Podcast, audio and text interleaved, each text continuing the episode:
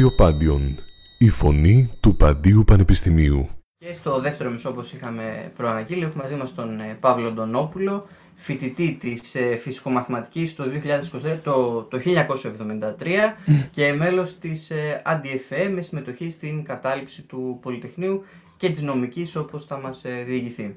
Καλησπέρα κύριε Παύλο. Καλησπέρα και ευχαριστώ για την πρόσκληση. Εμείς ευχαριστούμε που ήρθατε. Ε, είναι μεγάλη τιμή και χαρά και για το νομίζω. σταθμό. ναι, θα είναι μια μοναδική κουβέντα. Εγώ λέω να ξεκινήσουμε από πριν από την εξέγερση. Γιατί εντάξει, πολλά έχουν γίνει γνωστά για την εξέγερση, θα τα ζητήσουμε και σήμερα. Αλλά θέλουμε να μάθουμε και ποιο ήταν το κλίμα από χρόνια πριν. Α πούμε από πριν καν γίνει η, η Χούντα. Επειδή έχει ανοίξει μια ολόκληρη συζήτηση για το πώς φτάσαμε. Ναι, Ε, με τα Ιουλιανά και με την Ένωση Σκέτου, με την ΕΡΕΒ. Σωστά.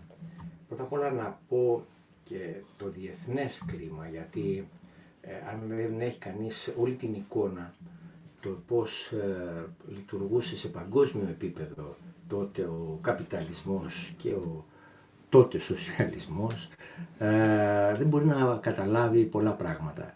Ε, να πω ότι ε, καταρχάς στην ε, Ευρώπη είχαμε δύο δικτατορίες ήδη, την Ισπανική και την Πορτογαλική. Στην Ισπανία ο Φράνκο ήταν για περίπου 36 χρόνια μέχρι τότε και στην Πορτογαλία ο Σαλαζάρ έχει άλλα 42 χρόνια. Καταλαβαίνετε ότι ε, αυτό έδειχνε καταρχάς ε, το δημοκρατικό επίπεδο της εποχής, πώς ε, κειμενόταν και πώς ε, εμφανιζόταν. Από την άλλη μεριά είχαμε βέβαια τα εθνικοαπελευθερωτικά κινήματα σε όλο τον κόσμο, γιατί ήταν η εποχή που απεξαρτούνταν τα παλιά απεικιοκρατούμενα κράτη και φτιαχνόντουσαν κράτη ουσιαστικά, γιατί πριν δεν ήταν. Ε, όλα αυτά γινόντουσαν βέβαια μέσα σε ένα κλίμα πολεμικό, με εξεγέρσεις, με επαναστάσεις. Στην Κούβα είχε γίνει επανάσταση το 59 με το Γκάστρο και το Τζεκεβάρα και τους μαχητές όλους εκεί που πραγματικά ήταν μια μοναδική επανάσταση που κρατάει μέχρι σήμερα πάρα πολλά στοιχεία και για το σοσιαλισμό. Ε, αλλά εκτός αυτού είχαμε και τα ε, κινήματα στην Ευρώπη, τα φοιτητικά όπως ήταν ο Μάης του 68, είχαμε τα κινήματα στην Ιταλία, τα φοιτητικά κινήματα ε, και στη Γερμανία, ε, δεν γίνανε όλα συγχρόνως, αλλά ήταν- ας πούμε το γερμανικό ήταν σχεδόν παράλληλο με το 68 του γαλλικού Μάη, ε, αλλά και πριν και μετά είχαμε συνέχεια τέτοιες ε, εξεγέρσεις ας πούμε. Ε, να πω ότι στην εποχή μας γίνανε πολλές σε εισαγωγικά επαναστάσεις. Επαναστάσεις που αλλάξανε πάρα πολλά δεδομένα, δηλαδή στο ντύσιμο, στη μουσική, στη συμπεριφορά γενικότερα, γιατί οι κοινωνίες ήταν πολύ κλειστές ουσιαστικά. Τα παιδιά δεν είχαν καθόλου ελευθερίες. Ιδιαίτερα τα κορίτσια ήταν σε πολύ άσχημη θέση. Ε, στην εποχή μας λοιπόν υπήρξε μια ουσιαστική σταδιακή απελευθέρωση πολλών τέτοιων ε, καταστάσεων όπου μέχρι σήμερα έχουν βοηθήσει να αναπτυχθεί ένα άλλο πνεύμα ελευθερίας στον κόσμο. Ε, ως προς το πολιτικό κομμάτι τώρα στη χώρα μας ε, είχαμε ε, παλιότερα την κατοχή, μετά τον εμφύλιο και μετά την ήττα του Δημοκρατικού στρατού ε, εδώ κυριάρχησαν οι συνεργάτες των Γερμανών γιατί αυτοί τη γλιτώσανε τότε γιατί θα περνάγαν όλοι από στρατοδικεία και από δικαστήρια για τα εγκλήματα που είχαν κάνει. Πολλοί από αυτούς γίνανε και επίσημα πρόσωπα της κοινωνίας, δηλαδή πολιτικοί, βουλευτές, Στρατιωτικοί, υπουργοί εργαζόμενοι. κλπ. κλπ. Ε, αυτό είχε δημιουργήσει μια κατάσταση εδώ πάρα πολύ ζωφερή, γιατί με την ήττα την ιστορία πάντα τη γράφει ο νικητής και δεν υπήρχε καμία ελευθερία. Ιδιαίτερα για έναν δημοκρατικό, αριστερό ιδιαίτερα κόσμο, τα πράγματα ήταν πάρα πολύ δύσκολα. Δεν μπορούσε να πιάσει δουλειά. Ε, υπήρχε το πιστοποιητικό κοινωνικών φρονημάτων που αν δεν ήσουν ε1 όπως ε, λεγότανε, δηλαδή εθνικόφρον πρώτης τάξης, ε, δεν σε προσλαμβάνουν ούτε στο δημόσιο, δεν μπορείς να μπεις στο πανεπιστήμιο, δεν ήταν εύκολο. Δηλαδή σε κόβανε. Εκτός αυτού τα πανεπιστήμια τότε ήταν επιπληρωμή. Δηλαδή ε, έπρεπε να πας σε ένα συγκεκριμένο τμήμα να ζητήσεις να, εγγραφεί, να εγγραφείς και μετά και από εξετάσεις ε, πλήρωνες δίδακτρα μετά, τα βιβλία, όλα. Αυτά αλλάξανε κάπως επί Παπαντρέου του Λαοπλάνου που λέγαμε, του Γιώργη του Παπαντρέου. Πρώτος. Ε, Του ναι, Παπαντρέου πρώτος που λέγαμε, ε, Λουδοβίκος ο όγδος. λοιπόν, ε, τώρα έχουμε φτάσει στον τρίτο, αν δεν κάνω λάθος, και έπεται συνέχεια μάλλον. Αλλά όχι, έχουν αναλάβει τώρα Μητσοτάκηδες. Ναι, Οπότε, διάλειμμα. ε, Είναι διάλειμμα, ναι, με άλλο ο Κούλης τώρα. Ε, το θέμα είναι ότι ε, μέσα από αυτή την ιστορία, δηλαδή, τουλάχιστον τότε επί Παπαντρέου το 1963, ο οποίος υπόψη βγήκε με την πλάτη των αριστερών. Γιατί το Κούκουε τότε ήταν παράνομο. Μετά το, με τον εμφύλιο είχε απαγορευτεί η δράση του παντού. Ε, και υπήρχε η νόμιμη οργάνωση, η ΕΔΑ, είναι σαν να λέμε σαν το Sinn Féin και τον Ήρα. Κάπως έτσι. Αν και το Κουκουέ δεν ήταν Ήρα τότε, ήταν απλά στην παρανομία. Δεν έκανε ενόπλο αγώνα δηλαδή. Αυτό όπως ο είχε Ήρα. σταματήσει από τον Είχε ε, σταματήσει εμφύλιο. από το 49. Βέβαια, ένα τεράστιο αριθμό ανθρώπων στις εξορίες, στο εξωτερικό, είχαν φύγει, στα μακρονήσια, στα, στις φυλακές. Οι φυλακές ήταν πολλοί κόσμος. Ε, ε, οπότε ε, το να μιλήσει κανείς δηλαδή ήταν πραγματικά ηρωισμός. Πήγαινες να αγοράσεις εφημερίδα και δεν λέω τώρα αν αγοράσεις την Αυγή ας πούμε που ήταν το όργανο το δημοσιογραφικό του, της ΕΔΑ αν πήγε να αγοράσει, α, τότε ήσουν από χέρι γραμμένος φάκελο, στο ναι. φάκελο. Αμέσως. Ναι.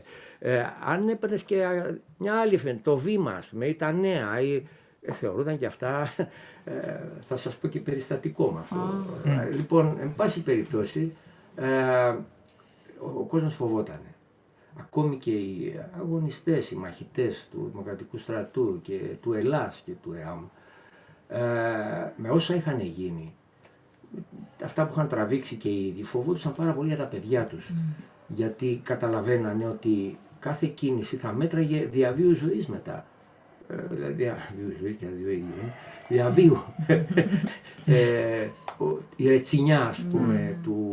Αυτό αποτυπώνει και σε πολλές σύγχρονες αφηγήσεις. Δηλαδή και σε σειρές και σε βιβλία της που γράφονται σήμερα υπάρχουν ιστορίες για, για ανθρώπους που ήταν παλιά αντάρτες ε, στο, στο βουνό, είχαν κάνει εξορίες και φοβόντουσαν, δεν θέλαν τα παιδιά τους να το περάσουν αυτό όσο Έτσι. οι ίδιοι ήταν ακόμα σταθεροί στις, στις ιδέες τους. Έχεις δίκιο. Δεν στεναχωριόντουσαν για τις απόψεις των παιδιών τους, στεναχωριόντουσαν για τις πράξεις των παιδιών τους, φοβούμενοι μη βρεθούν ε, στη στενή. Ε, αυτό ε, κράτησε πολλά χρόνια. Πάρα πολλά χρόνια. Δηλαδή και ο κόσμος ήταν φοβισμένος ε, ειλικρινά. Ε, κάτι που επηρέαζε και μας. Δηλαδή δεν μας άφηνε αδιάφορους. Ε, βλέπαμε πώς ήταν οι γονείς μας. Εμένα συγκεκριμένα οι γονείς μου δεν ήταν ε, ε, παλιότερα σε κανένα, ούτε Ελλάς, ούτε στο Δημοκρατικό στρατό. Ήταν δημοκρατικοί άνθρωποι γενικά που κοιτά, είχαν πέντε παιδιά και κοιτάγαν πώς θα τα βολέψουν οι άνθρωποι γιατί οι δουλειές δεν υπήρχαν, άνεργος ο πατέρας του πολλά χρόνια και τέτοια. Αλλά ε, είχε μια αρκετά δημοκρατική αντίληψη που ε, αυτό ήταν που με επέτρεψε εμένα να συνειδητοποιήσω 5-10 πράγματα πριν, τα οποία μετά τα έβαλα σε μια σειρά όταν ε, βέβαια ε, μπήκα στο χορό. λοιπόν, ε, ε, θέλω να πω δηλαδή ότι τα πράγματα ήταν ε, πάρα πολύ δύσκολα τότε. Ε, όταν μπήκα εγώ στο πανεπιστήμιο το 69, στη φυσικομαθηματική, ε, όλα τα άσχιαζε φοβέρα. Δεν, δεν μιλάει κανένας μέσα. Δηλαδή δεν υπήρχε πολιτική συζήτηση. Πρώτα απ' όλα φοβόμασταν ε, και τους ε, συμφοιτητές μας. Γιατί συνηθίζαμε να λέμε ότι ε, στους τρεις ο ένας είναι χαφιές. Δεν ήταν έτσι. Και αυτό αποδείχτηκε με το κίνημα που αναπτύχθηκε μετά, δεν ήταν καθόλου έτσι. Παρ' όλα αυτά όμως φοβόμασταν γιατί και στις πίσω θέσεις στις αίθουσες διδασκαλίας πανεπιστημίου συνήθως ήταν ένας ασφαλίτης, έμπαινε και κανένα εσατζής, δηλαδή κάνανε μια κατόπτευση των πραγμάτων να δουν τι παίζει. Ε, απ' την άλλη μεριά υπήρχαν και πολλοί αριστεροί όμως που εκδηλωνόντουσαν. Να σας πω το 58 γίνανε εκλογές και η ΕΔΑ τότε πήρε κοντά 25%. Ήταν αξιωματική αντιπολίτευση δηλαδή. Έδειξε ότι παρά τις διώξεις, παρά τους σκοτωμούς, παρά τις εξορίες, ο κόσμος επέμενε αριστερά. Και όταν λέμε αριστερά εννοούμε με στόχο το σοσιαλισμό, ε, τώρα δεν ξέρω για τον κομμουνισμό τι απόψεις είχαν όλος αυτός ο κόσμος, αλλά επειδή είχαν δώσει το αίμα τους, δεν έφευγε από μέσα τους ε, η αντίληψη αυτή και η ελπίδα.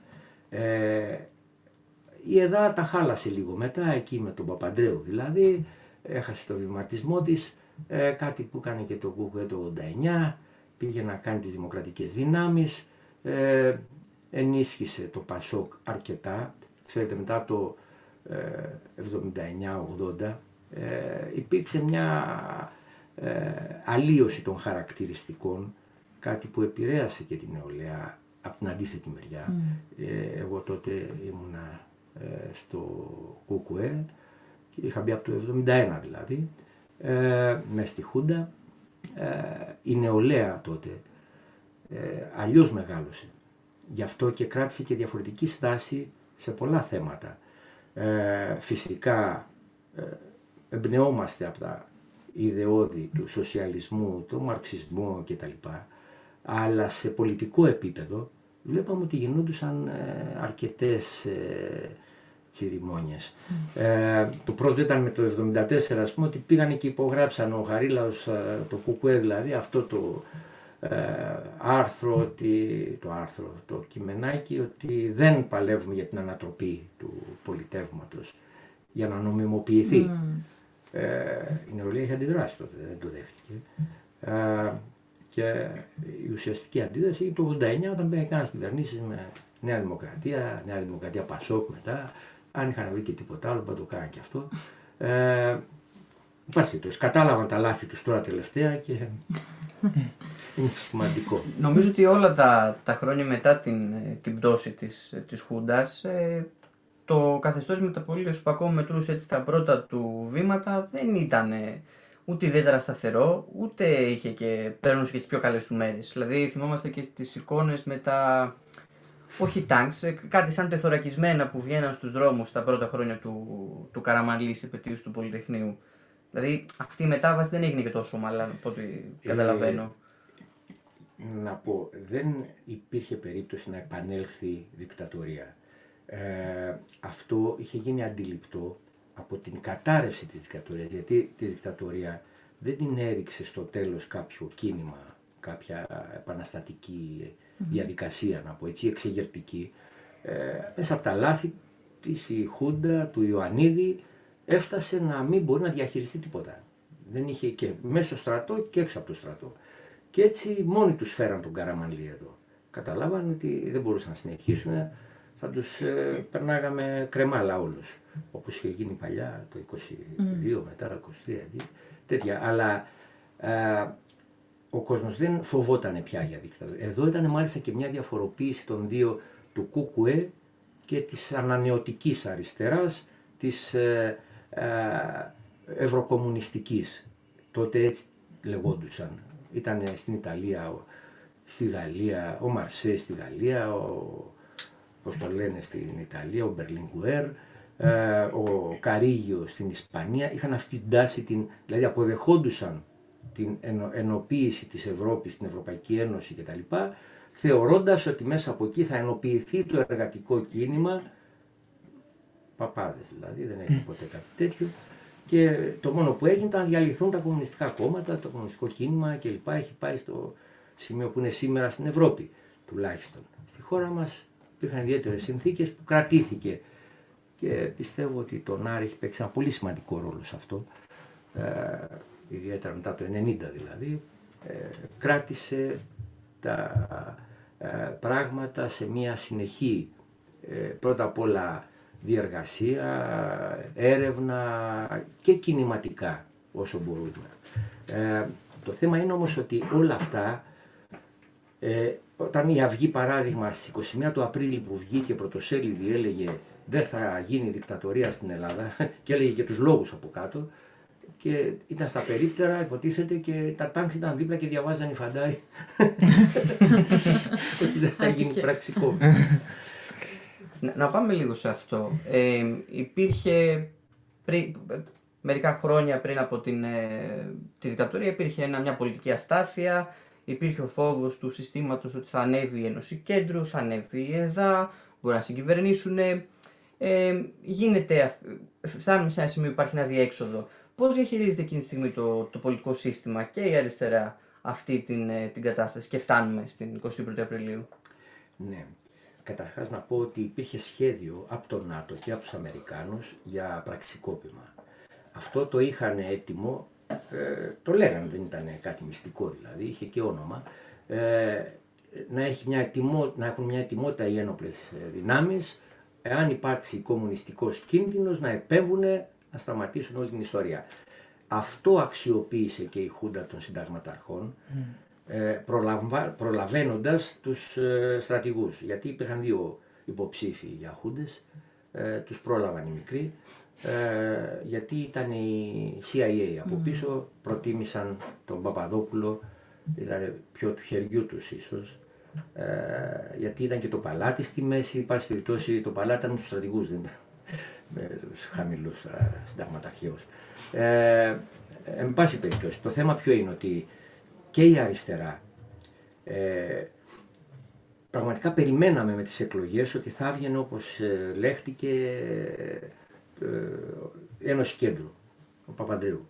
Γιατί την προηγούμενη φορά είχε βγει με 51% κάπου εκεί, πολύ υψηλό ποσοστό. Βέβαια ένα μεγάλο ποσοστό ήταν από την ΕΔΑ που του είχε χαρίσει ψήφους γιατί δεν είχε κατέβει στις μισές περίπου περιφέρειες της χώρας. Δεν είχε κατεβάσει υποψήφιους.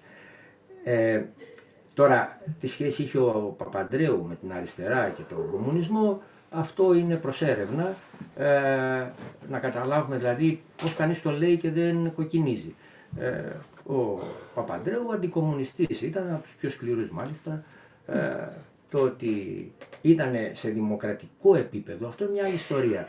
Γιατί πάντα δύο κόμματα υπήρχαν στην Ελλάδα, το βασιλικό και το δημοκρατικό, το βενιζελικό κατά παλιά κλπ. Δεν σημαίνει ότι αυτό όμως ήταν, ο Βενιζέλος για παράδειγμα είχε στείλει στην ε, Σοβιετική Ένωση την α- πρώτη εκστρατευτικό σώμα. Μέσα εκεί ήταν και ο Καζαντζάκης υπόψη.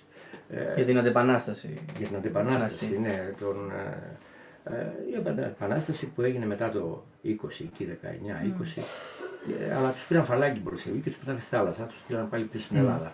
Ε, το θέμα είναι λοιπόν ότι ε, υπήρχε αυτός ο φόβος να μην χάσουν τα πόστα βασικά, γιατί κατήχαν όλο τον κρατικό μηχανισμό και αυτό που θέλουν ήταν να διατηρήσουν αυτούς τους δεσμούς, τις ένοπλες δυνάμεις κλπ. Ε, λοιπόν, ε, η αριστερά βέβαια δεν ήταν σε θέση τότε να προχωρήσει σε πιο δραστική παρέμβαση. Γιατί ε, τα περισσότερα στελέχη ήταν εκτός ε, της χώρας, σε ανατολικές χώρες ήταν όλοι, ε, αλλά και πέραν των άλλων δεν είχε γίνει καμιά προετοιμασία για κάτι τέτοιο. Δηλαδή δεν έμπαινε ζήτημα ε, εξέγερσης ας πούμε, αλλαγής, ε, να ζητήσεις κάτι περισσότερο. Περισσότερο μπαίνανε δημοκρατικά ζητήματα να ε, μπορέσουν να, αφ- να απολυθούν οι φυλακισμένοι ή να γυρίσουν από την εξορία οι άνθρωποι και τέτοια. Αυτά ήταν τα ε, τότε αιτήματα κατά κάποιο τρόπο. Ε, βέβαια, ε, μετά τε- όταν έγινε η Χούντα και μετά, ε, πιάσανε πολύ κόσμο. Ε, σκοτώσανε και μερικούς, τον Ελί, κάτι άλλο. Και Δεν, δεν λέμε τώρα δε- να αναφέρουμε ονόματα και πράγματα, αλλά είχαν γεμίσει εξορίες πάλι. Ε, οι φυλακές, Αβέροφα πάνω, θυμάμαι πιτσιρικάς εγώ και πηγαίναμε από κάτω και ακούγαμε τους ε, φυλακισμένους βγαίναν στα ε, κελιά πάνω στα σίδερα και φωνάζανε, ήταν από κάτω συγγενείς τους και είχαν διάλογο ας πούμε, ήταν στην Αλεξάνδρα, εκεί που είναι η Γαδά. Ε, Στη Μεσογείο. σημειολογικό αυτό. Α, Στην Αλεξάνδρα. Ναι. Ε, δεν θέλουν να αλλάξουν. στην περιοχή. Ε, πώς αγόρασε το κούκουε την Μπομπουλίνα, δεν κατάλαβα. το κτίριο. Ε, μάλιστα με είχαν βάλει μια φορά να κάνω και περιφρούρηση απ' έξω να φυλάω τα χώματα εκεί γιατί το ε, επισκευάζαν το κτίριο και μας είχαν βάλει απ' έξω να περιφρουρούμε, μας κλέπουν τα τσιμέντα, τέτοια. Να περάσουμε λίγο στο, στο επίκεντρο, δηλαδή στο, στην εξέγερση του Πολυτεχνείου και να το πιάσουμε από το πώς φτάσαμε στην εξέγερση. Ε, είχα μία ερώτηση, επειδή πρόσφατα έχει και ένα συνέδριο δημόσια ιστορίας στο, στο Πάντιο και υπήρχε μια συζήτηση σχετικά με το κατά πόσον ο Μάης του 68 και άλλα κινήματα στην Ευρώπη επηρέασαν την, ε, την εξέγερση. Αυτό που ακούστηκε έντονα ήταν ότι λίγο πολύ η κοινωνία δεν είχε επαφή, αλλά ότι η νεολαία που ήταν ενταγμένη στα πράγματα είχε πολύ βαθύτερη σχέση. Σας ποια είναι η, η γνώμη, ποια είναι η εμπειρία σας; Ε, κάπως έτσι. Δηλαδή τότε δεν είχαμε πληροφόρηση. Η επίσημη πληροφόρηση γινόταν από τις ένοπλες δυνάμεις. Ήταν η ΙΕΝΕΒ, ε, δηλαδή τα κανάλια επίσημα ήταν του στρατού. Ε, άρα καταλαβαίνετε τι φίλτρα υπήρχαν, ε, σε εμάς δεν ερχόταν σχεδόν τίποτα. Ε, βέβαια, είχαμε μάθει πιο πριν για τον Τζέγκεβάρα, ήδη ήταν ίνδαλμα για όλους μας και είδωλο ας πούμε. Ε, δεν βγάζαμε μπλουζάκια, γιατί Ναι. θα μας βγάζανε το δέρμα. Ε, αλλά ε, είχαμε εικόνες δηλαδή τέτοιες. Ε, οπωσδήποτε υπήρχε ένας κόσμος πιο ψαγμένος. Ακούγαμε και τα τύρανα, ακούγαμε και τη φωνή της αλήθειας, ακούγαμε και την Deutsche Welle, όπου Παράνομα αυτά από... παράνομα, ναι, από το ραδιόφωνο. Ε, όπως με τους Γερμανούς που ακούγανε Λονδίνο ας πούμε όταν ήταν η κατοχή έτσι ακούγαμε και αυτά. Ε, και έτσι ε, όσοι ενδιαφερόμασταν μαθαίναμε. Αλλά δεν επηρέασαν τόσο πολύ. Με την έννοια ότι ε, το 68 με το 71-72 που ξεκινήσαμε εμείς ε, είχε μια απόσταση, ήδη είχε έρθει ο Ντεγκόλ. Δηλαδή το αποτέλεσμα όλης αυτής της εξέγερσης ήταν να βγει ο Ντεγκόλ μετά και να τα φέρει στα, στα ίσα τους. Ε, ο, υπήρχαν όμως και άλλα. Ε, τότε κοντά έγινε και στην Ταϊλάνδη η πτώση της δικτατορίας μέσα από το φοιτητικό κίνημα. Αυτό ήταν το εντυπωσιακό για μας που φωνάζαμε και στο Πολυτεχνείο απόψε θα γίνει η Ταϊλάνδη ας πούμε. Αυτό λέγαμε. Απλά μας εξηγούσατε πριν ότι τότε όσο βρισκόσασταν στον χώρο της σχολής υπήρχε ένας φόβος, δεν μπορούσατε να, κρ- να εκφραστείτε ακριβώς κτλ. Ποιο ήταν αυτό το σημείο ε, της αλλαγής, ήταν η επιστράτευση των φοιτητών, ήταν... ε, Αυτό ήταν στο τέλος, μ, λίγο πριν τις ε, νομικές. Βάζω πληθυντικό γιατί γίνανε δύο-τρεις ε, ναι, ναι. ε, καταλήψεις. Ε, πιο πριν είχαμε ξεκινήσει με φοιτητικά αιτήματα. Αυτό που μας ενοχλούσε ήταν αυτό που είπα και πριν, ότι δεν υπήρχε καμιά ελευθερία ε, λειτουργίας μας στα πανεπιστήμια. Δηλαδή τα πάντα ελεγχόντουσαν. Ε, δεν τόλμαγες να πεις κάτι, θα βρισκόσουν μετά στην ασφάλεια η υπόθεσή σου. Δεν είχατε φοιτητικούς συλλόγους τότε. Ήταν... Υπήρχαν φοιτητικοί σύλλογοι, αλλά ήταν της Χούντας. Ήταν οι Διορισμένοι. ΕΦΕ Ναι, ναι, ναι. διορισμένοι, ήταν τα καλά παιδιά που ε1 και τόνο, ε, αλλά δεν εμφανιζόντουσαν πουθενά. Δηλαδή δεν είχαν καμιά δράση. Τι να, να βάλουν αιτήματα του φοιτητικού κινήματος. Ε, Συνελέσει δεν γινόντουσαν ποτέ. Άρα καταλαβαίνετε περί τι συμβουλία μιλάμε. Ε, αυτό όμως ήταν μια αιτία που άρχισε να συ- συσπηρώνει έναν κόσμο. Το αίτημα δηλαδή να υπάρξουν εκλογές, να βγάλουμε τα συμβούλια μας. Και αυτό ε, υλοποιήθηκε στις αρχές του 72. Το 72 καταφέραμε μετά από μεγάλες κόντρες όμως, γιατί μαζευόμασταν αστυνομικοί, έκανε επίθεση ασφάλεια. Θυμάμαι είχε πέσει μια μεγάλη κλωτσοπατινάδα μέσα στην είσοδο της νομικής. Ε, όταν είχαμε πάει εκεί και μας είχαν στημένη η ασφάλεια με πολιτικά. Είχαν κάνει ένα βέλος πίσω και όπως μπήκαμε εμείς πέσαμε πάνω, άρχισαν να κλωτσάνε από κάτω, βαράγαν, ήταν ο Σμαήλης ένα γομάρι δύο μέτρα με ένα σβέρκο σαν τον πισινό του και έριχνε παντού σφαλιάρες, κλωτσές από κάτω, αυτός δεν κουνιόταν καθόλου, ε, ε, σαν βουνό ήταν μέσα εκεί.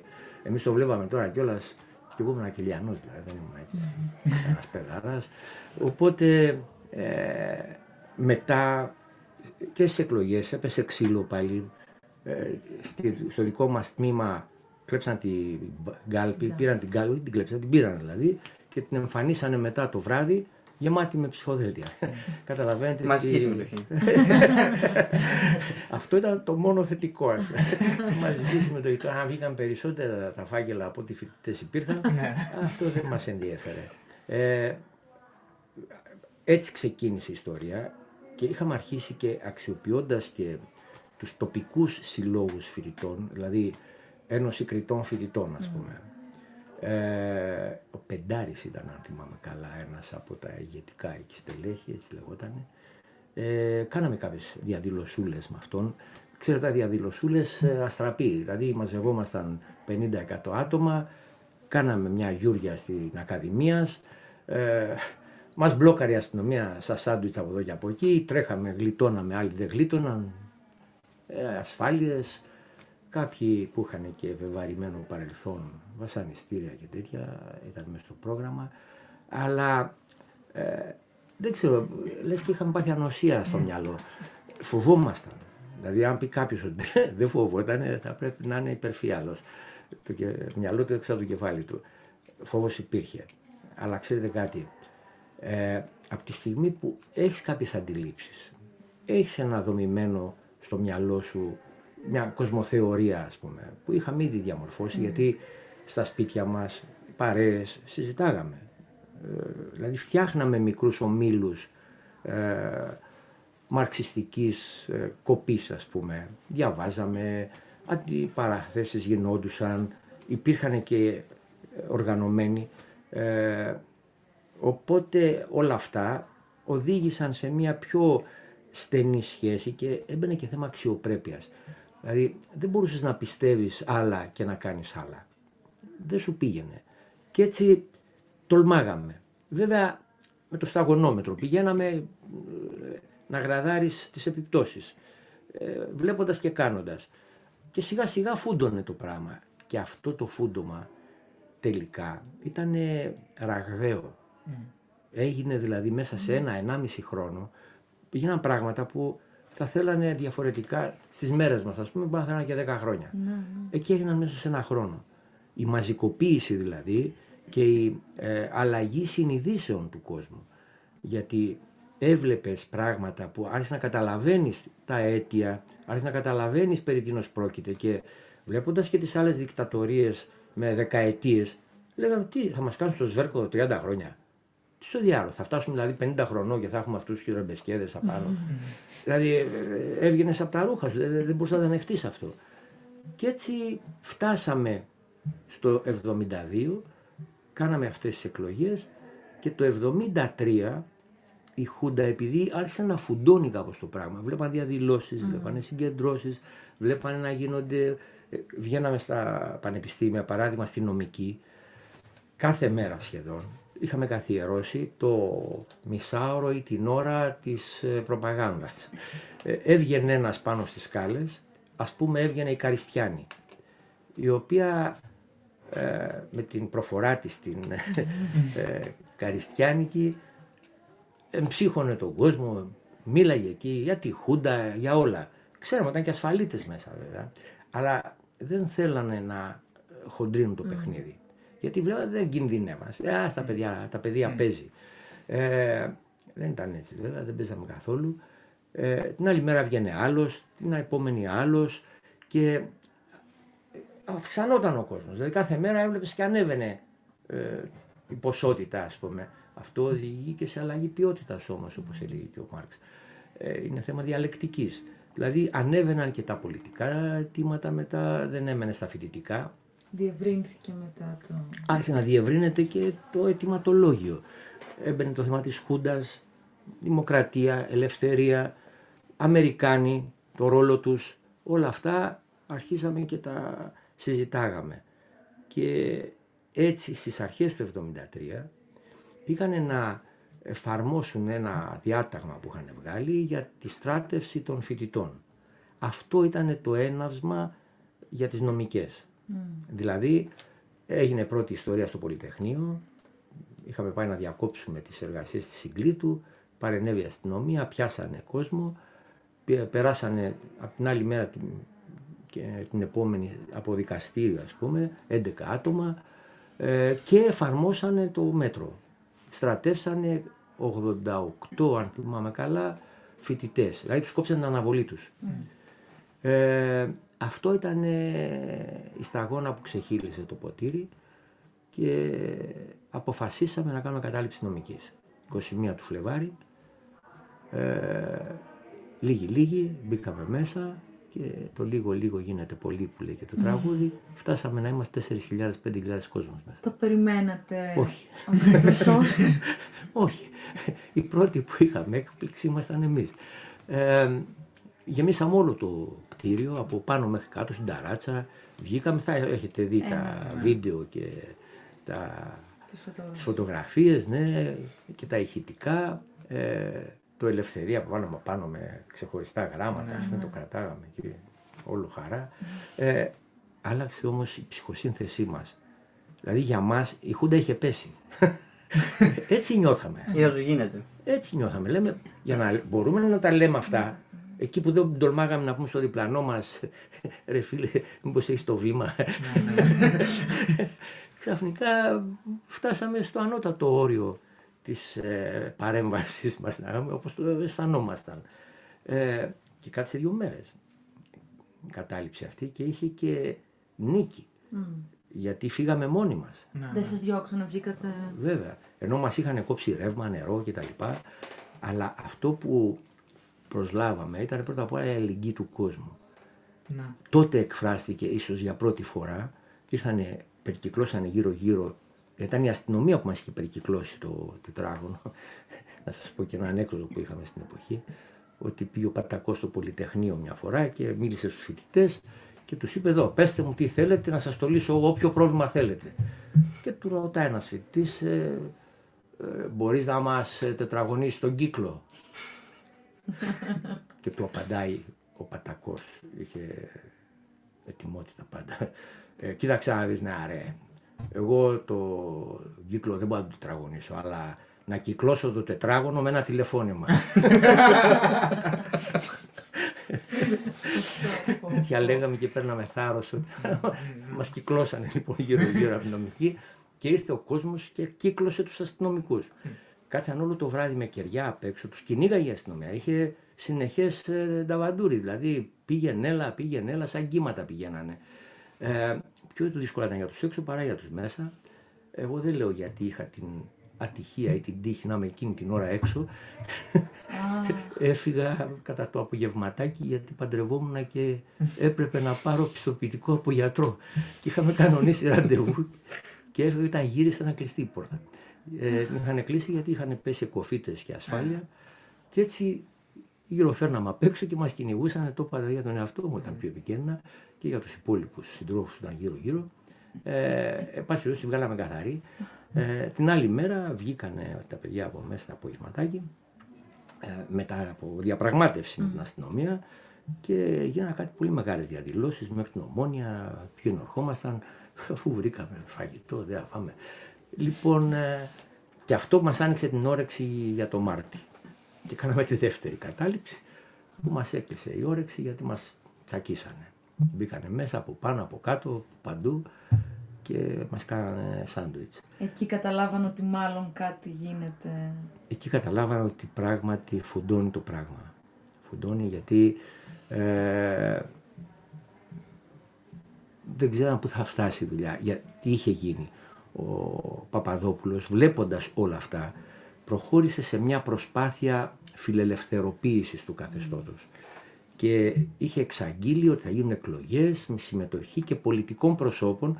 Θα να φτιάξουν ένα κράμα ε, πολιτικών και στρατιωτικών που φυσικά τον κύριο λόγο θα τον είχαν οι στρατιωτικοί αλλά βγάζαν και τον Μαρκεζίνη που τον κάναν και πρωθυπουργό ε, μπροστά. Ότι να έχουμε και πολιτικούς και γνωστούς πολιτικούς ήταν όποιος θα είναι. Εκεί είχαν τσιμπήσει και κάποιοι αριστεροί. Το κούκου εσωτερικού ας πούμε άρχισαν το καλό βλέπει το πράγμα Και υπάρχουν κείμενα δηλαδή που έλεγα το δούμε, ρε παιδιά, γιατί μέσα από αυτό μπορεί να μας δοθούν ευκαιρίες κοινοβουλευτικά να αλλάξουμε την κατάσταση. Ε, εν πάση περιπτώσει ευτυχώς ε, δεν ευόδωσαν αυτά γιατί έγινε το Πολυτεχνείο μετά και τους χαλάσαμε το γιαούρτι. Ε, αλλά ο κίνδυνος ήταν, κάτι τέτοιο έγινε στη Χιλή παράδειγμα με τον ε, Πινοτσέτ. Έτσι έγινε η μετάβαση από τη δικτατορία στη δημοκρατία με την ε, με τη σταγόνα που λέμε. Ναι, το, ναι. φα- Και και το ακόμα και μαρτύριο της σήμερα σταγόνας. υπήρ- Και υπάρχουν ακόμα και κατάληψη, σήμερα ναι. το Σύνταγμα μέχρι τώρα ε, αυτό που είχε φτιάξει ο Πινοτσέτ. Ε, το ίδιο είχε γίνει και με το Φράγκο στην Ισπανία. Δεν έπεσε από επανάσταση, δεν έπεσε από εξέγερση. Κατέρευσε ουσιαστικά, τα τίναξε και αυτός και ησυχάσαμε. Ε, άρα ήταν, υπήρχε δυσκολία, και, αλλά δημιουργούσε και δυνατότητες γιατί η Χούντα δεν έπαιρνε ακραία μέτρα ακόμη. Αν και μας χτυπήσαν το Φλεβάριο, το Μάρτιο όπως είπα στην νομική, αλλά ήταν ήπιο χτύπημα. Τα γκλόπ πέφτανε πιο μαλακά. Ε, το ζήτημα λοιπόν ήταν ότι μετά από τη δεύτερη νομική λοιπόν, το καλοκαίρι, η ραστόνη του καλοκαιριού, ε, αν θυμάμαι καλά είχαμε και δημοψήφισμα τότε, ε, όπου είχαμε πάει και στα νησάκια τότε ως φοιτητές, ε, με sleeping bag πάντα. Ε, ήμασταν η γενιά του ε, πάση περιπτώσει, ψυχραιμία. και όταν γυρίσαμε, επανήλθε το ζήτημα και είπαμε να κάνουμε συνελεύσεις και να ζητήσουμε εκλογές.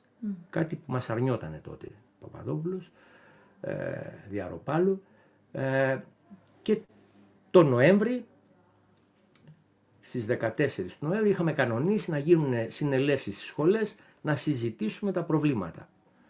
Περισσότερο τα φοιτητικό τέτοια για τα συμβούλια κλπ. Αλλά τροποποιήθηκε το, η θεματολογία και μπήκαμε και σε άλλα χωράφια, πιο πολιτικά. Ε, εκεί εμείς έτυχε να είμαι ένας από τους 300 που είχαμε πάει στη νομική. Γιατί ήμουν στη φυσικομαθηματική και συνεδριάζαμε μαζί με τους νομικάριους στην νομική. Έτσι κι αλλιώς είχαμε και εργαστήρια στην νομική, μαθηματικά εκεί κάναμε. Ήταν οικείο το περιβάλλον.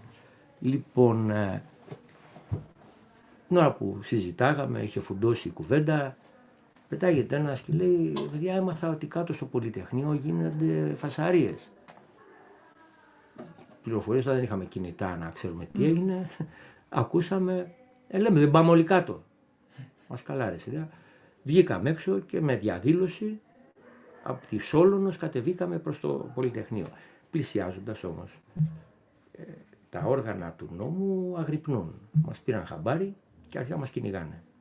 Ίσα που προλάβαμε τρέχοντας να μπούμε στο Πολυτεχνείο, κλείσαμε και τις πόρτες, κυκλώσαν το τετράγωνο πάλι η αστυνομία. Πού να βγεις έξω. Τι κάνουμε, πάμε συνελεύσεις να ενημερώσουμε τον κόσμο, να πάρουμε και αποφάσεις. Και έτσι ξεκίνησαν όλα. Όπως βλέπετε δεν ήταν κάτι προγραμματισμένο. Δεν ήταν δηλαδή, ε, ποτέ η εξέγερση δεν προειδοποιεί. Προειδοποίησε τίποτα το 2008 ότι θα γίνουν αυτά που γίνανε τότε με τον Γρηγορόπουλο. Ε, αυτά τα πράγματα απλά δίνουν τη δυνατότητα, ένα, δίνουν τη δυνατότητα ένα γεγονός να εκφραστεί αυτό που συμπυκνώθηκε το προηγούμενο διάστημα, οργή, αγανάκτηση, όλα. Ένα, μια σπίθα χρειάζεται να πάρει φωτιά το άχυρο. Έτσι έγινε. Και από την ώρα της ε, κατάληψης που αποφάσισαν οι φοιτητικοί σύλλογοι στο Πολυτεχνείο, πώς πώς άναψε αυτή, αυτή η φωτιά. Γιατί δεν έμεινε ένα απλά φοιτητικό γεγονός. Ναι, σωστό. Κράτησε τρεις μέρες πρώτα απ' όλα και τρεις νύχτες. Ε, τέταρτη δεν κράτησε γιατί μας βγάλανε με τη βία. Αλλά ε, από την πρώτη μέρα, επειδή και εδώ έπαιξε πολύ μεγάλο ρόλο η προηγούμενη καταληψιολογία που είχαμε της νομικής, ε, ήμασταν έμπειροι πια. Δηλαδή και δεν φοβόμασταν τις καταλήψεις. Εντάξει, δύο κάναμε, δεν πάθαμε και τίποτα. Μια χαρά είμαστε. Α, κάνουμε και εδώ. Κάναμε και εκεί. Φτιάξαμε αμέσως ομάδες για τα, αυτά που έχουν γνωστοποιηθεί πολλές φορές για, ε, για την υγεία, για την παιδεία, για το ψωμί. ε, θα φάμε κιόλας. Δεν κλείσαμε τις πόρτες υπόψη.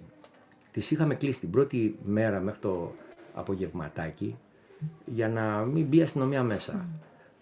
Επειδή όμως σιγά σιγά μαθεύτηκε ότι τι κάναμε, άρχισε να έρχεται κόσμος. Μαζευόταν απ' έξω ο κόσμος, μαζευόταν, μαζευόταν. Ανοίξαμε τις πύλες, έφυγε η αστυνομία, μας άνοιξε το πεδίο και τότε βγήκαμε έξω, φτιάχναμε συνθήματα στην αυλή, τα γράφαμε, πήγαμε και τα κολλάγαμε πάνω στα λεωφορεία, τα τρόλια, δεν κόψαμε την κυκλοφορία της Πατησίων, στα αυτοκίνητα, στα μάξια και ο κόσμος, εκεί ήταν που τρελαθήκαμε, περιμέναμε να μας βρίζουν και αυτοί χειροκροτάγανε, φωνάζανε, κάνανε, δείχνανε, εδώ είμαστε. αυτό θέλαμε. Και αυτό συνεχίστηκε τρεις μέρες με συνεχείς συνελεύσεις όπου τότε άρχισαν να έρχονται και εξωτερικοί παράγοντες. Ήρθαν οι μαθητές πρώτα απ' όλα. Με τις ποδίτσες σαν στρουφάκια τα καημένα γιατί φοράγαν όλα μπλε ποδιές, εθνικό, όχι σοσιαλισμός, εθνικό φρόνες ας πούμε, όντες. Οι κυβερνώντες είχαν επιβάλει, από πριν ήταν οι ποδιές, απλά τις συνεχίζανε. Ε, ήρθαν εργάτες, οικοδόμοι, Ήταν και συνελεύσεις. και είχαν και συνελεύσεις μέσα. Για τον καθένα που ήθελε Ναι, ναι. είχαμε χώρο να συνεδριάσει. Ήρθαν και οι αγρότες από τα Μέγαρα που τους είχαν πάρει τα χωράφια, τα κουρέψανε, τις ελιές που είχαν εκεί γιατί ο Λάτσης ήθελε να κάνει το διγλιστήριο εκεί και πολλά την άλλα. Ευτυχώς δεν υπήρχε τότε ακόμα η άποψη να κάνουμε μολ ε, ή αυτά που κάνουν τώρα στο ελληνικό, αλλά κάτι αντίστοιχα ήταν για την εποχή. Και οι άνθρωποι ήταν αγανακτισμένοι, είχαν χάσει τι περιουσίες τους δηλαδή. Με το ζόρι τους. Είχαν εξαγοράσει για ένα κομμάτι ψωμί, ας πούμε, το βιός ε, γενιών που ήταν εκεί. Ε, όλοι αυτοί μαζεύτηκαν, συζητάγαμε, συνεδριάζαμε, αποφασίζαμε. Ε, πραγματικά ήταν μια κατάσταση άκρος δημοκρατική. Φυσικά υπήρχαν πολιτικές οργανώσεις που τα συζητάγαμε, παρεμβαίναμε, βάζαμε το δικό μας αλατοπίπερο και προχώραγε η δουλειά και εκεί ήταν που ανέβηκε το επίπεδο της συζήτησης και σε πολιτικά ζητήματα. Εκεί ήταν που ανοιχτά πλέον μιλάγαμε για τον υπεριαλισμό, για τον ΝΑΤΟ, για τους Αμερικάνους, αλλά δεν μία μόνο εκεί. Ακούστηκαν και συνθήματα ε, επανάσταση ΛΑΕ, δηλαδή όχι απλά να φύγουν η Χούντα, δεν ήταν μόνο αυτό, ήταν και τι θα γίνει μετά. Ποιος θα έχει την εξουσία. Καταλάβαμε δηλαδή και δεν το καταλάβαμε εκείνη την ώρα, αλλά ε, βοήθησαν τα διαβάσματα που κάναμε πριν, οι κουβέντες που κάναμε, πώς συγκροτήσαμε την πολιτική μας ε, ιδεολογική άποψη, αντίληψη. Ε, όλα αυτά εκφράστηκαν εκεί μέσα με απόλυτη ελευθερία και ήταν μια τομή στις συνειδήσεις χιλιάδων ανθρώπων. Κάτι που κρατάει μέχρι σήμερα δηλαδή. Ε, νιώσαμε ότι αλλάζουν πραγματικά τα, ο- τα πάντα. Αλλάζουν και αλλάξανε. Έχω να σας πω το γιατί φάνηκε αυτό και με- μετά τη μεταπολίτευση. Και μέχρι τώρα κρατάει. Μια παρένθεση μόνο να πω ότι αυτές οι χαζομάρες που λένε ότι πουλήθηκαν οι αγωνιστές του Πολυτεχνείου αναφέρονται σε μια γκρούπα, μια ομάδα ανθρώπων οι οποίοι εντάξει δεν ήταν κακό το ότι γίναν πολλοί από αυτούς βουλευτές, υπουργοί το θέμα είναι τι πρεσβεύανε ε, να γίνεις ότι είναι γιατί αν είσαι αγωνιστής χρειάζονται και οι αγωνιστές να εκφράσουν τις απόψεις τους και με αυτόν τον τρόπο γιατί φαίνεται ότι έχουν και τέτοιες ικανότητες. Φυσικά να αλλάζουν. Δεν πάει να κάτσει εκεί αιώνια, ας πούμε, σαν τους Μητσοτακίους, να πάχει το παιδί σου και το εγγόνι σου και το δυσέγγωνο. ε, αυτά δυστυχώς γίνανε και σε άλλα καθεστώτα, αλλά τι να κάνουμε, ψυχραιμία. ε, ε, δεν θα τα επιτρέψουμε να ξαναγίνουν. Ε, πρέπει να γίνουμε εναλλακτικοί σε αυτά. Όλος ο κόσμος, όπως έλεγε και ο Λένιν, και μια η μαγείρισα μπορεί να γίνει υπουργός οικονομικών, ρε παιδί μου, στο σοσιαλισμό. Γιατί να μην μπορεί; Γνώσεις θα έχει, γιατί θα είναι μαγείρισα, θα έχει πάει πανεπιστήμιο, γιατί να μην πάει; Αν της αρέσει η μαγειρική, γιατί να μην την κάνει; Δεν θα το πήγαινε γιατί δεν είχε άλλη δουλειά να κάνει. Θα γινόταν σαν και εμένα που έχω γίνει σεφ. τώρα.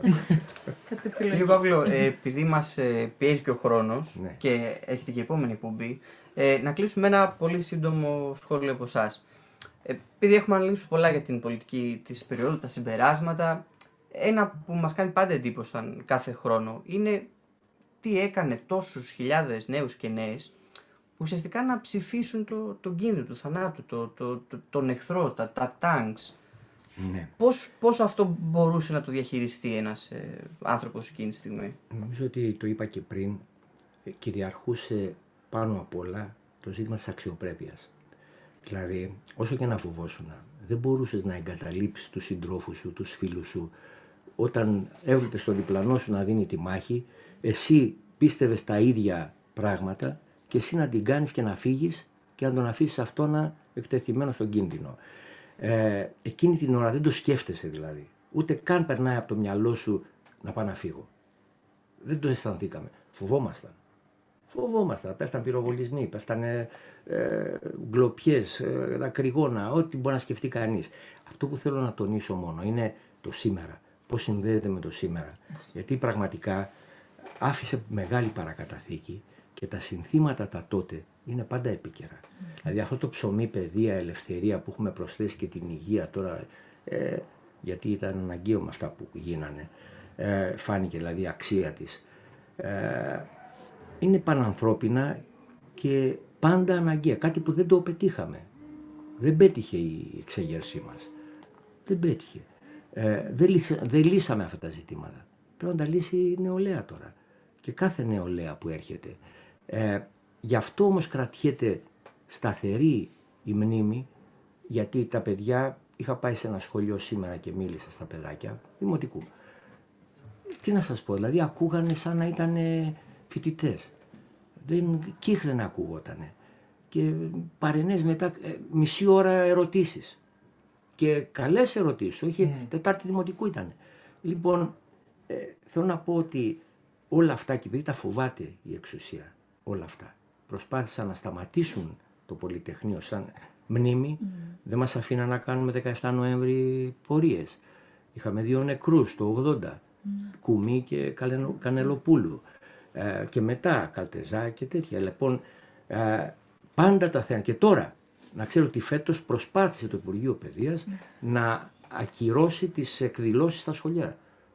Το επιβάλαμε, οι συνάδελφοί μου οι εκπαιδευτικοί, οι τωρινοί, με την πίεση που ασκήσανε, τελικά το πήραν Πράγμα πίσω. στην τελευταία κύκλιο. Και, ε, αλλά θα δίνουμε τη μάχη πάντα. Γιατί αυτό είναι η παρακαταθήκη του λαού μας. Γι' αυτό πόσες επαιτίους γιορτάζουμε; Την 28η, 25η και το Πολυτεχνείο. Δεν είναι περίεργο. Ήτανε σαν το 21 τώρα το Πολυτεχνείο. Δεν ήτανε. Παρόλα αυτά για τα μέτρα του και για την εποχή του ήταν Είναι σπουδαίο. πάρα πολύ σημαντικό γεγονός. Και δίνει και τι. Το τι πρέπει να κάνεις σήμερα. Όταν αγωνίζεσαι, δεν θα σταματάς. Θα το φτάνεις μέχρι τέλους. Κάτι που το λέω για κάποιους που λένε δεν είναι όριμες συνθήκες. Ε, να περιμένουμε να οριμάσουν δηλαδή, να πέσουν σαν μήλα και τότε τι να μας κάνουν εμάς. Ε, άρα δεν χρειάζεται να κάνουμε αγώνες, θα οριμάσει από μόνο του. Δεν είναι έτσι. Ε, εσύ το οριμάζεις με την παρέμβασή σου και αυτό που έλεγα πριν που φαίνεται η συνέχεια, οι εκπαιδευτικοί, που οι περισσότεροι μετά το 80 ήταν οι πρώην φοιτητές του Πολυτεχνείου, της ε, νομικής, των όλων των σχολών, αυτοί οι φοιτητές κάναμε τρεις απεργίες στην εκπαίδευση, τέσσερις μάλλον, 40 και 50 μέρες η κάθε μια διάρκειας, ταρακουνώντας, αλλάζοντας κυβερνήσεις. Τρεις υπουργούς αλλάξαμε το 88. Και όλες είχαν τη δική τους επιτυχία. Ανατρέψαμε, εμποδίσαμε, αλλαγές αντιδραστικές κλπ. Ε, αυτό ήτανε τα απόνερα του Πολυτεχνείου. Γιατί όλοι αυτοί οι αγωνιστές οι τότε είχαν πάει περισσότεροι στην εκπαίδευση, γι' αυτό και είχαμε από εκεί. Αλλά δεν ήταν μόνο εκεί. Είχαμε δει και στην Χαλιβουργία πόσους μήνες αγώνας έγινε μέχρι τέλους αλλά εντάξει δεν φροντίσαμε να έχουμε τα αντιμετώπιση στην έτοιμα. Μα Ε, αποτέλεσε έμπνευση όπως και να έχει. Και το πιο σημαντικό είναι ότι έδειξε και ε, ότι είναι και ο φοιτητής κομμάτι της κοινωνίας, εκφραστής της κοινωνίας. Και αυτό, και κάτι που παρεξηγείται ακόμα και σήμερα, έτσι. Κάτι, δηλαδή δεν κατεβαίνει ο φοιτητής στον δρόμο μόνο για τα ακαδημαϊκά του. Όπως και εσείς πήρατε το έναυσμα από τα ακαδημαϊκά, αλλά ήταν εξ αρχής εντελώς κοινωνικό και πολιτικό το περιεχόμενο. Έτσι και τώρα. Σωστό. Έτσι είναι. Και έχουν βγει οι φοιτητές μας. Και το 2006 εμποδίσανε το άρθρο 16 να γίνει, να υλοποιηθεί, η κατάργησή του δηλαδή και να βγουν τα ιδιωτικά πανεπιστήμια, κάτι που τώρα ο Κυρκούλης πάει να το κάνει από, τη- από το παράθυρο, αλλά είναι δεδομένο ότι θα υπάρξουν αντιδράσεις. Θα υπάρξουν. Περνάμε μια ύφεση τώρα για συγκεκριμένους λόγους, αλλά το κίνημα, κοιτάξτε, πάντα, όπως έλεγε και ένας σύντροφος και φίλος, το μεγαλύτερο σκοτάδι είναι λίγο πριν το γάραμα. Αυτό να το έχουμε στο μυαλό μας και να φέρουμε εμείς το χάραμα. Και με αυτό Το θα... καλύτερο κλείσιμο. Το καλύτερο κλείσουμε. κλείσιμο, νομίζω. Ευχαριστούμε πάρα πολύ τον ε, κύριο Παύλο Δονόπουλο που ήταν μαζί μας. Ήμασταν ο καλά. Παντελής Αμπουχάνης, Ο Δημήτρης Τσεκούρας. Ή έναν η οικονόμο. γραμμή του ορίζοντος. Ανανεώνουμε. Ακολουθεί η Σωτηρία Σχοινιά με το θέατρο Φίλια, την οποία της οποίας ζητάμε συγγνώμη προκαταβολικά. Εμείς θα το ρωτούμε την επόμενη εβδομάδα και για την εκδήλωση των φοιτητικών συλλόγων την Πέμπτη στο Πολυτεχνείο 6 ώρα, όπου θα μιλήσει και ο κύριος Παύλος. Και σας ευχαριστούμε πολύ για άλλη μια φορά. Και εγώ ευχαριστώ.